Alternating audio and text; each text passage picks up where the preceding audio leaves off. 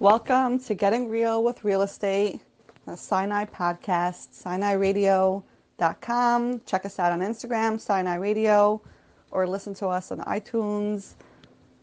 Your host, Karen Bethar, real estate broker of the Bethar team.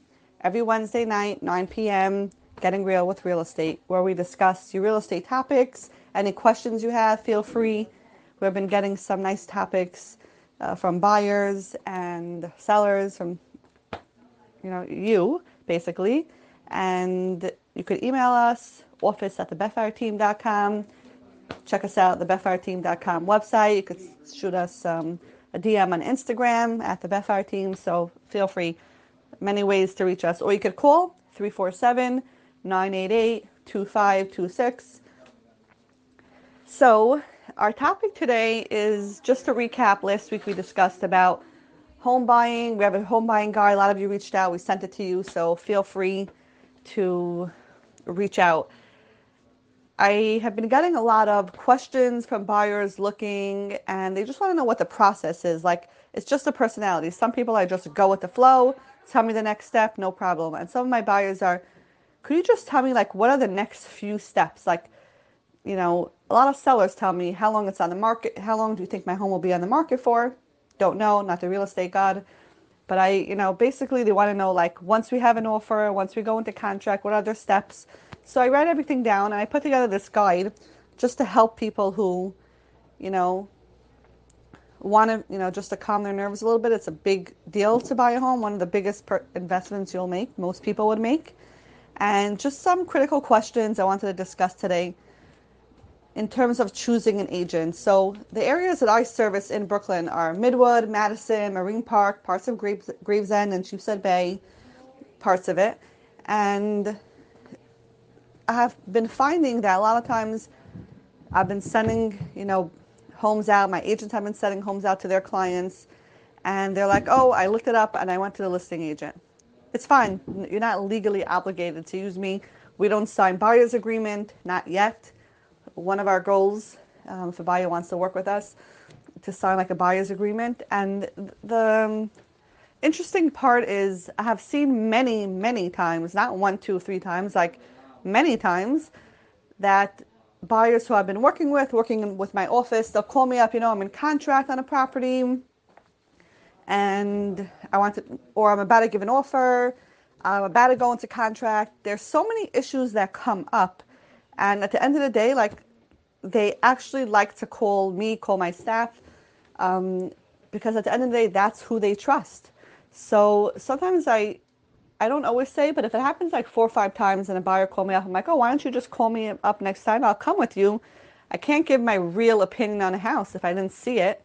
So that's sort of shifting in areas that I don't service, like downtown Brooklyn, other areas, this Manhattan Buyer's agent are very common. The buyers are loyal to their agent. At the same time, the agent's loyal back.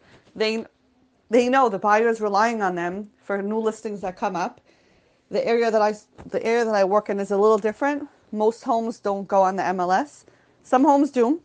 Our, all our homes go, but many homes don't hit MLS. A lot of pocket listings, a lot of off market.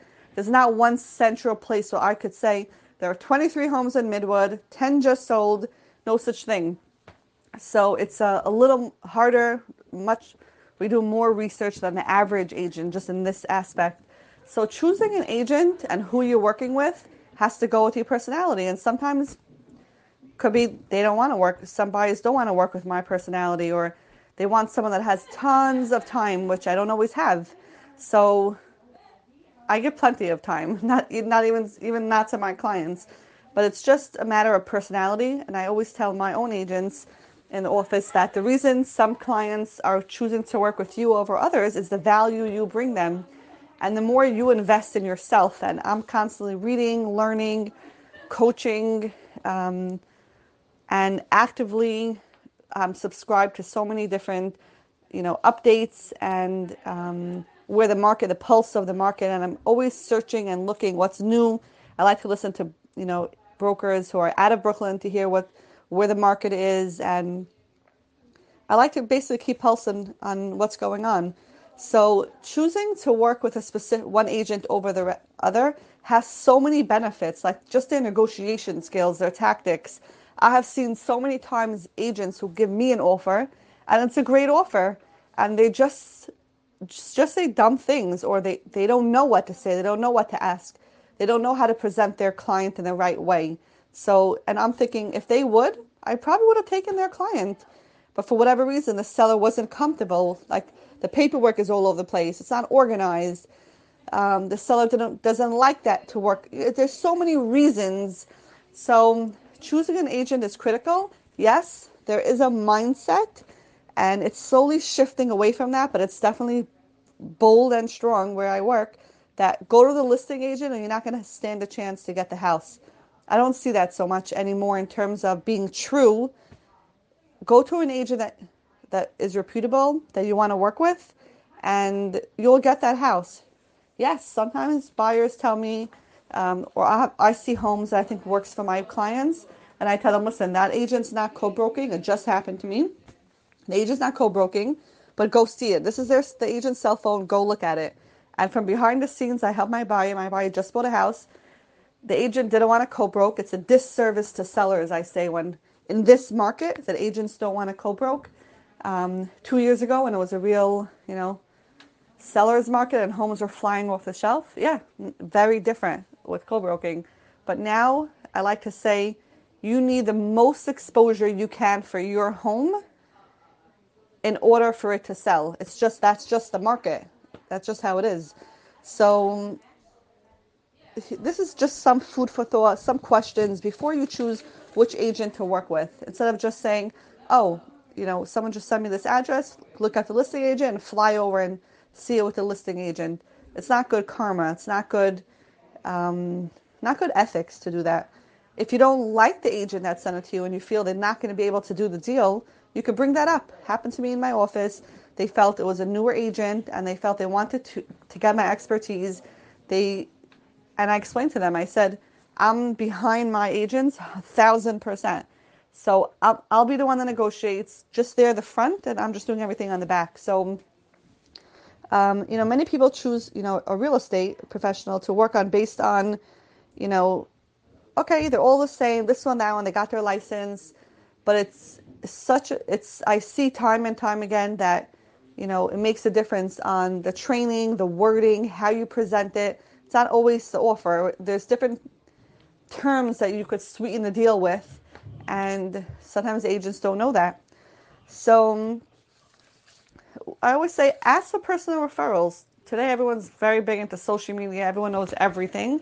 So ask a friend. You know, you recently sold, you recently bought, who'd you use? You know, why did you like them? It could be the reason they like them is not the reason you like them. So you just have to look at the whole picture. Um, and you could really interview the agent. I would say interview your agent that you want to work with and say that you're making an investment in them and they're going to have to make an investment back to you. So different questions I would say is just ask them a little bit about themselves. Look for, you know, someone who's professional. If, if it's if you're texting back and forth, if it's a phone conversation, professional, their consistency, their responsibility. If you tell them you want to, you know, speak at a certain time and they call you back, that's important all those skills. When I get an offer from another agent and it's professional, um, it's not from like I love homes at gmail.com, like, you know, it's not from some AOL account, you know, like, um, I don't know, Karen 1980, you know, at AOL.com. Like, invest in yourself. I recently got a pamphlet in the mail, a beautiful, beautiful, like, flyer, like, a few page, you know, about a property in someplace upstate New York. I didn't even know where it was. And I'm like, oh, the agent really went out of her way. And she said, maybe some of your clients are looking for a vacation home. I thought that was brilliant. Brilliant. Um, very nice. You could see they put time into the pictures. It was colored, nice quality of paper. Really nice. I thought it was, and they sent a few flyers to give it out. And then I'm looking at her email address, and she was saying something about we're up and coming in the market. I don't remember there were two pictures, one on the front of the agent one on the back. Didn't match. Both I couldn't even tell it's the same person. And the email was also something weird like, you know, we love homes at AOL.com or something weird like we love homes one two three. I'm like, you know, yeah, people do judge, even though you don't, you know, you shouldn't judge people based on the outside, but when it comes to negotiating and selling and you want them to represent you, you bet that people do judge you from from that. Like put yourself together. So when I get offers from other agents that it's professional, it's from a normal email address, they address it to me or my office, a nice paragraph. Thank you for letting us show the house, attaches my clients, and they attach everything nicely, not a forward of a forward. And I see the string. A lot of times they forward me a forward, and I'm like, do you just see that I see the string of all the emails and offers that you have given, and you're, it's just like funny sometimes. So try to feel out, you know, your agent, their professionalism, and ask them straight out how many homes did they close, their company close, what's the credibility, how confident you feel that they could do the deal, and um, how many years they're in the business. Sometimes it's a positive or a negative. You know, when I started out six years ago exactly, um, I, you know, the first few deals when I represented the buyer, afterwards when I closed, like, you know, one of my first sales, they told me, the client told me, they're like, when I showed up to show them the homes, they're like, who's this young girl? I didn't look that young, uh, six years ago, I don't know. But like, who's this young girl going to sell us a house? And um, th- and they they shared that with me afterwards, and they were like a little hesitant. Um, I was just a buyer's agent; I wasn't representing the seller, so they were a little scared. They really wanted the house, and they're like just your confidence just i made them feel comfortable i guess even though i wasn't years in the business. So um, that's also important. I'm not saying that these questions are the end all but it's just like different you know different critical questions that you can use as a conversation with your agent. And to a lot of you listening it's a new concept oh i have to interview an agent and work with a specific one as opposed to finding a house and then using that agent. No, you find the agent that you feel could just give you, you know, their honest opinion on what's on what's on the market, what's available, why do they think you should offer this price, what's the history of the house. A lot of buyers call me up and they want to buy a house, nothing to do with me. Like they already gave an offer in with another agent, and um, a lot of the homes here are exclusive. I couldn't get them in, or whatever the reason was, um, or they just follow me on Instagram and they're like, they want to ask me a question. I have no clue who they are. So sometimes there's a history. They're like, if the house is on the market for like over a year, it went for like four or five agents. What's the story? And sometimes I'll tell them the story if I know it. I'll say there, you know, there's a violation. There's this. If I know the story, I'll definitely share it.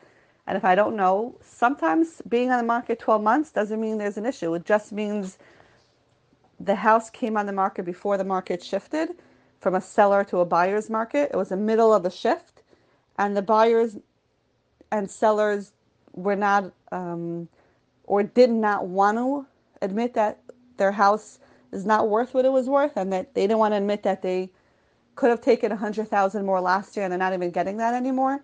So um, having an agent that's very knowledgeable on the market, it's in they're in the market. It's just a help. They could tell you the story about a property.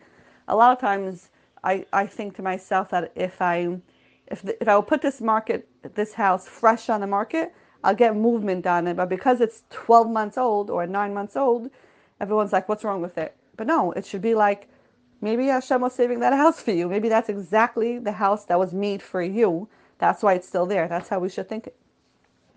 Um, so a few other questions you could ask is, do you have any support staff? Are you the only one that's going to be handling a to Z and all in between, that's a it's a big job.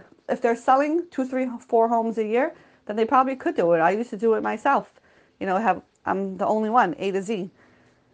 But it could get overwhelming having someone that has their support staff to what if if, if you add on showings back to back six hours, sometimes I'm not in the office for so many hours, but I know that like my clients are being taken care of. So that's super important. If you're away and a new house comes up and you're, you know, off for 10 days, you know that no matter what, your client's still going to get the new listing that came out because another agent's sending it to them. So that's also important if they have a team, if they have people working with them. Um, another question is um, asking your agent is, you know, how how how how would they be in touch with you? What's your mode of style of communication?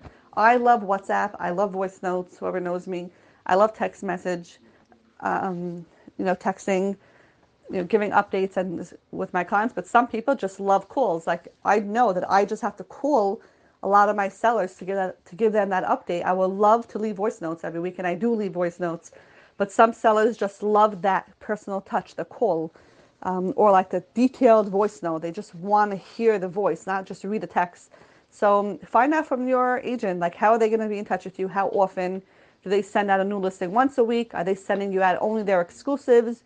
Are they on top of what other agents have? So that's important when you work with an agent. Like if they're just sending you their exclusives, what if they don't have what you're looking for? Totally could happen. Um, also, you could ask an agent if, in terms of the, you know, other things that you might need, an attorney, a mortgage broker, if there's a violation, an expediter, someone that's like well connected. I like to use the word resourceful. There are some agents who are just more resourceful, like they just could like figure it out and get to the bottom of it. Um, if you're a lot of times, you know, agents call me up. I call other agents up all the time as well. But like if they call me up for like a pretty basic question that either you could Google it or you could call the attorney that you always work with. You know, you have to have some relationships in this business, and relationships are so important with attorneys, with um, expediters, with architects. If you find someone that's resourceful, that's amazing if your agent has to call up other agents for every single question, that's a problem. I ask brokers and agents things all the time, uh, but then I learn, and it's on it's in my database. You know, I I I help them, and they help me.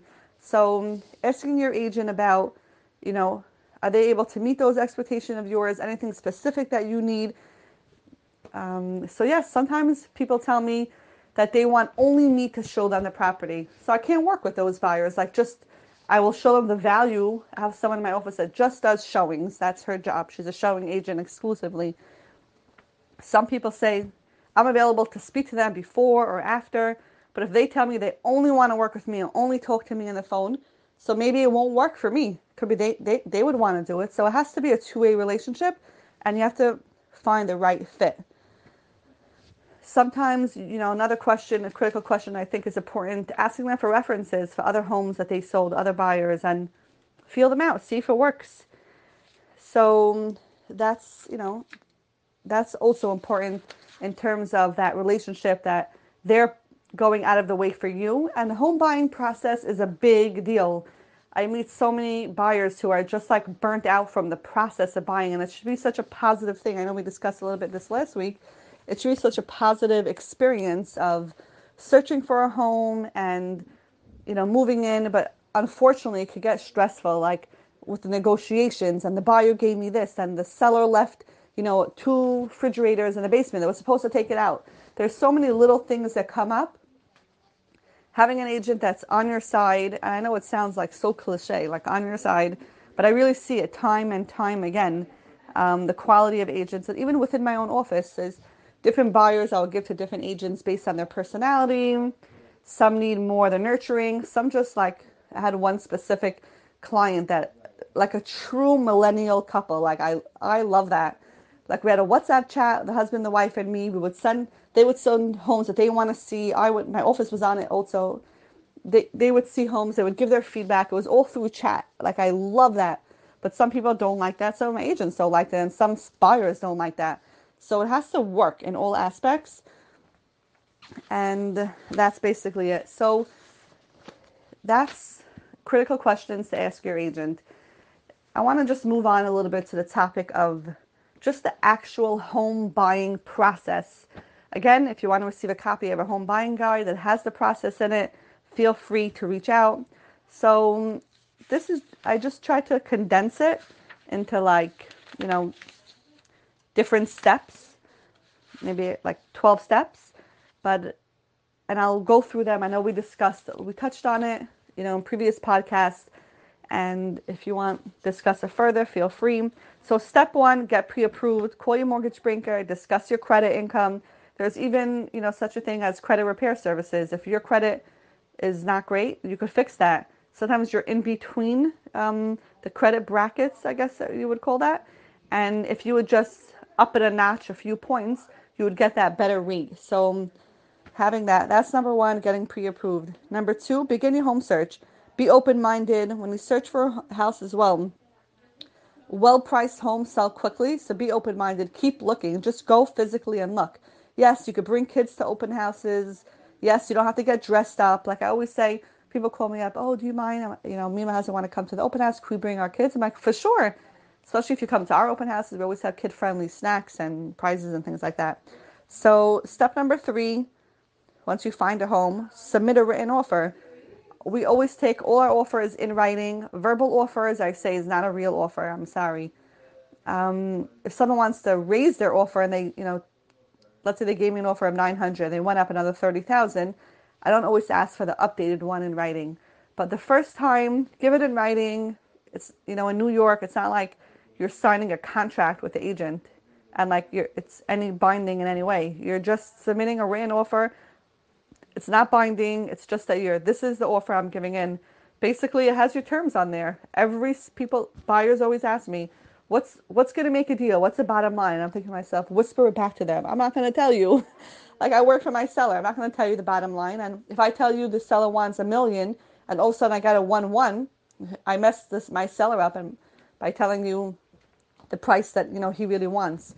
So give an offer in writing, write your terms, how much total down payment you're putting, you know, is it a, are you contingent on a mortgage? Are you not? Just put everything down. Are you selling a home? Are you not selling a home? Step number four is, you know, counter negotiations, back and forth, and finally, obviously, an accepted offer. Um, if you give an offer of a million, the seller comes back and he says, you know, ask price is one two. You give an offer of a million, which is great.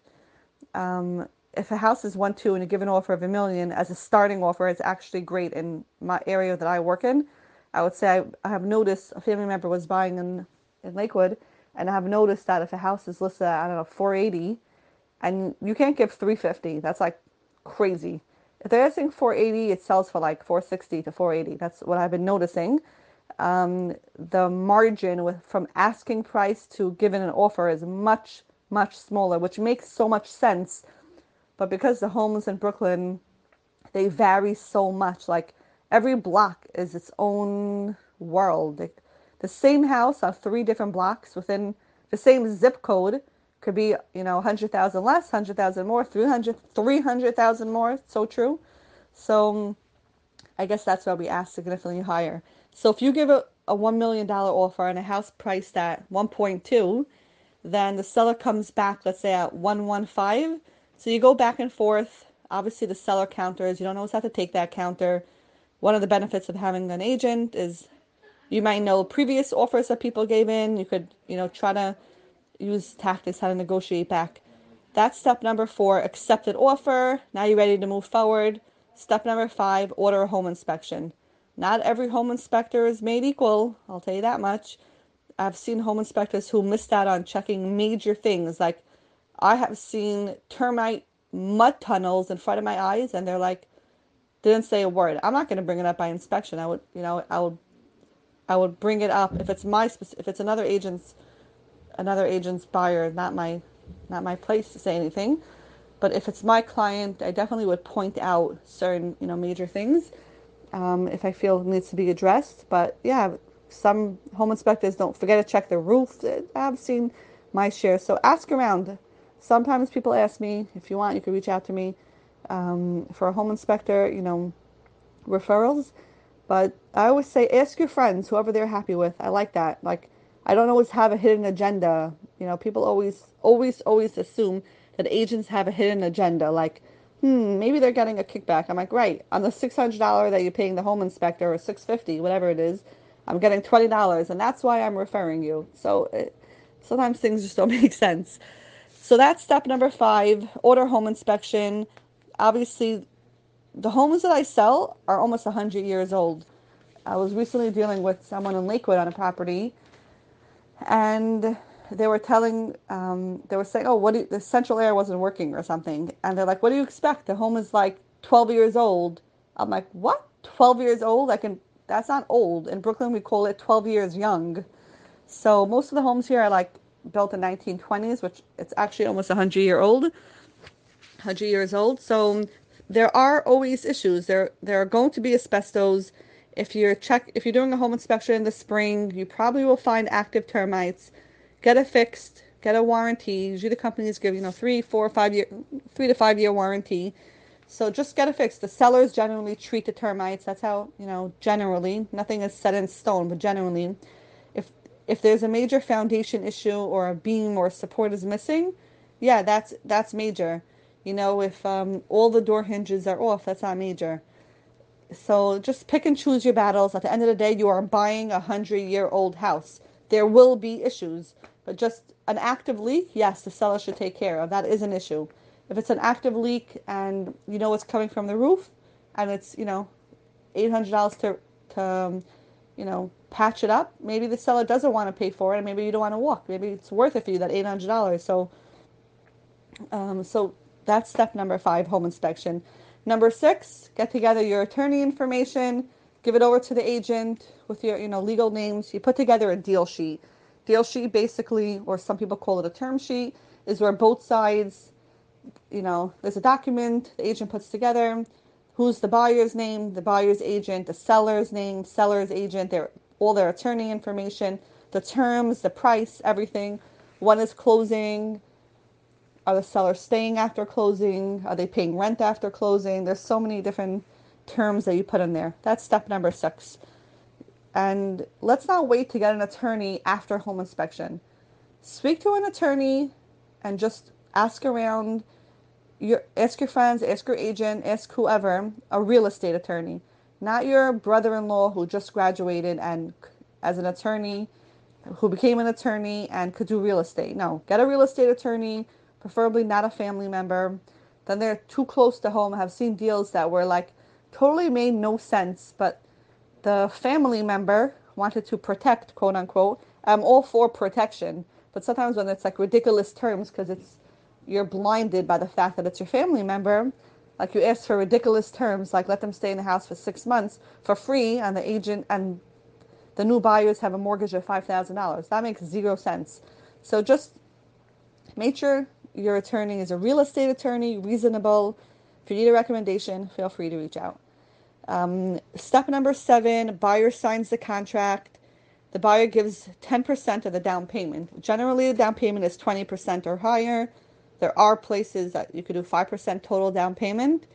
In the areas that I service, generally sellers get 20% and up. So when they see a 5% down, they're like, why should we take that? We have other offers waiting. So um, you you give 10% down payment when you sign contract. I have seen 5% by signing contract or 4%. Generally, that means they have a house that they're selling or their the funds didn't come in from there.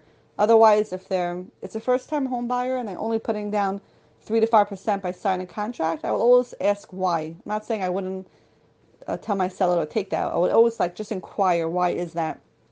So um, ask your mortgage banker before giving over the check if if it's from an allowed source, a lot of times it's gifted, it's from a family member, so you will need a signed, you know, signed contract and give the money, give the 10%. Step number eight, the seller signs the contract. versus the buyer, then is the seller. Seller signs contract, and then it is sent to both the attorneys. Once both attorneys get it, it's officially fully executed on both parties.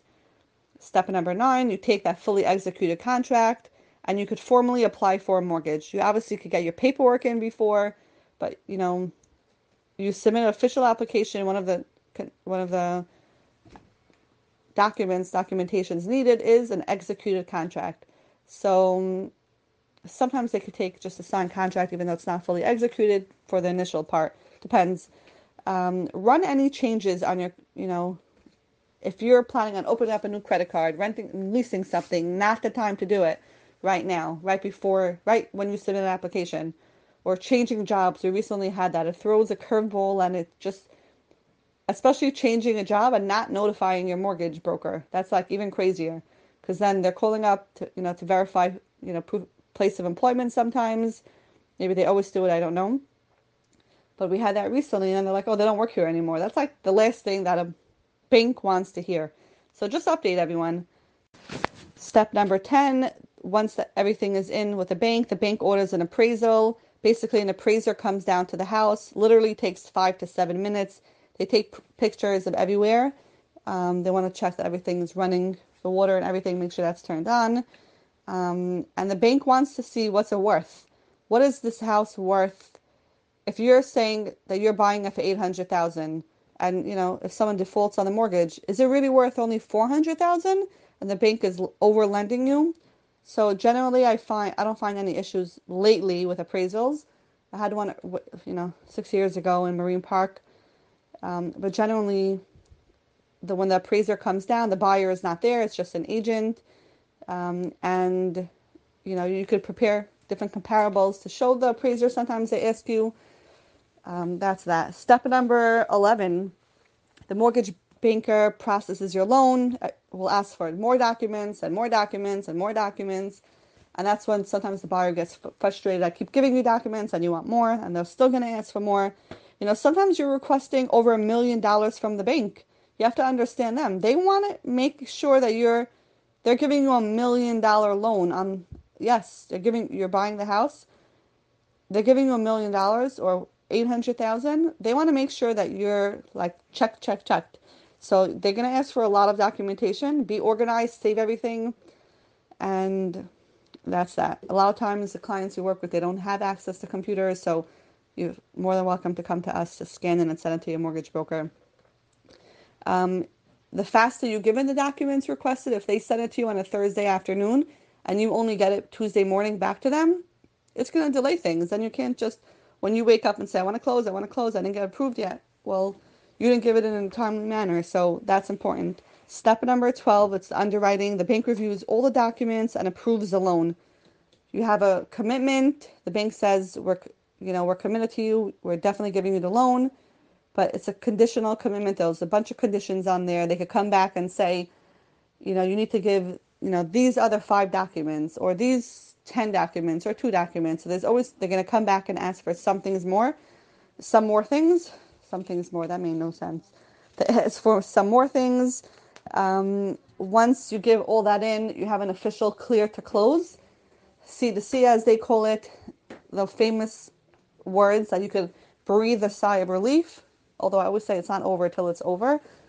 But um, it's a clear to close. You're ready. Both parties schedule closings. Um, and then you buy the actual closing. It's generally a two hour process, two, two and a half hour if you have, you know, financing. If it's a cash deal, definitely could be an hour or so. Um, lately, I've been finding them two hours or less, even with financing. So buy the actual closing, if there are any co-signers, they have to come and sign. It's the buyers there, the sellers are there, the both attorneys. There's another attorney, a bank attorney, and the agents come not only to pick up the check. Sometimes I'm running late, and the, the attorney's like, "Don't worry, I'll save you a check." I'm like, "No, I'm there because it's such a nice momentum. It's a it's a it's a great moment. Like you put so much work into it. You see the buyers closing. It's great." So everyone's there signing. It's a lot of signing on the buyer's end, way more than the seller's end. So I actually forgot one step. After the clear to close, before you actually at the closing table, there's something called the walkthrough. A walkthrough is generally done um, the morning of closing. I like to do it a day or two before closing. If there's something that comes up, we're not in an urgent, like last minute rush. So I like to do it basically what a walkthrough is not an opportunity to bring all your family members, Uncle Joe and Aunt, I don't know, Eileen. That's not the time. Basically, you want to see is the house the same way that I have that it was when I went into contract. You check the heating system, we check the water. If the seller is moved out, we check that it's completely broom swept clean is the legal term. Um, doesn't necessarily there could be dust on the floor. It doesn't mean that they have to actually sweep. It just means nothing. There's no garbage in the house. There's nothing there. There's no hangers in the closet you know, and I love seeing, sometimes I take a picture and I post it on my Instagram of sellers. Some sellers leave the house so beautiful. It's like a, it's a role model for other sellers. Sometimes I go and I'm like, someone just bought your house for $1.5 million. Like, honestly, I know that moving is stressful and you're moving and the movers leave things, there's garbage. Bring a cleaning, bring, bring someone to clean up. They're buying a house, they're coming in, that nice feeling. Sometimes I see sellers leave a wine bottle with a nice handwritten note which is very rare do I see that, but it's really beautiful. It's a nice, it means you love your house, you enjoyed it, and you're giving it over. There's so many last minute stresses that could come up with a buyer and seller. It's just a nice, beautiful way, just like that. I wish like every buyer and seller could just go for dinner together. It's just beautiful. So this is the final walkthrough. Yes, I have seen issues. There's a leak that was not there before. We had that last week. There are different things that could come up, and then you know it's worked out with the attorneys. We bring it up, or the seller said, you know, I told you I was leaving the chandelier. I was not leaving the chandelier. There's so many you know different things. When the seller moved out, they banged the walls. There's holes in the walls. So yeah, they definitely you know give a thousand dollars, give whatever it costs to the buyer. Just be be a mensch about it. Um, so that, in a, in a nutshell, is the steps to close. And wanted to thank you once again for joining us. Getting Real with Real Estate. Your host, Karen Bethar, real estate broker of the Bethar team in Brooklyn. Feel free to reach us at office at thebetharteam.com or thebetharteam.com on our website. Or for those that prefer calling still, 347 988 2526. Stay tuned every Wednesday at 9 p.m. on SinaiRadio.com. Thanks for listening.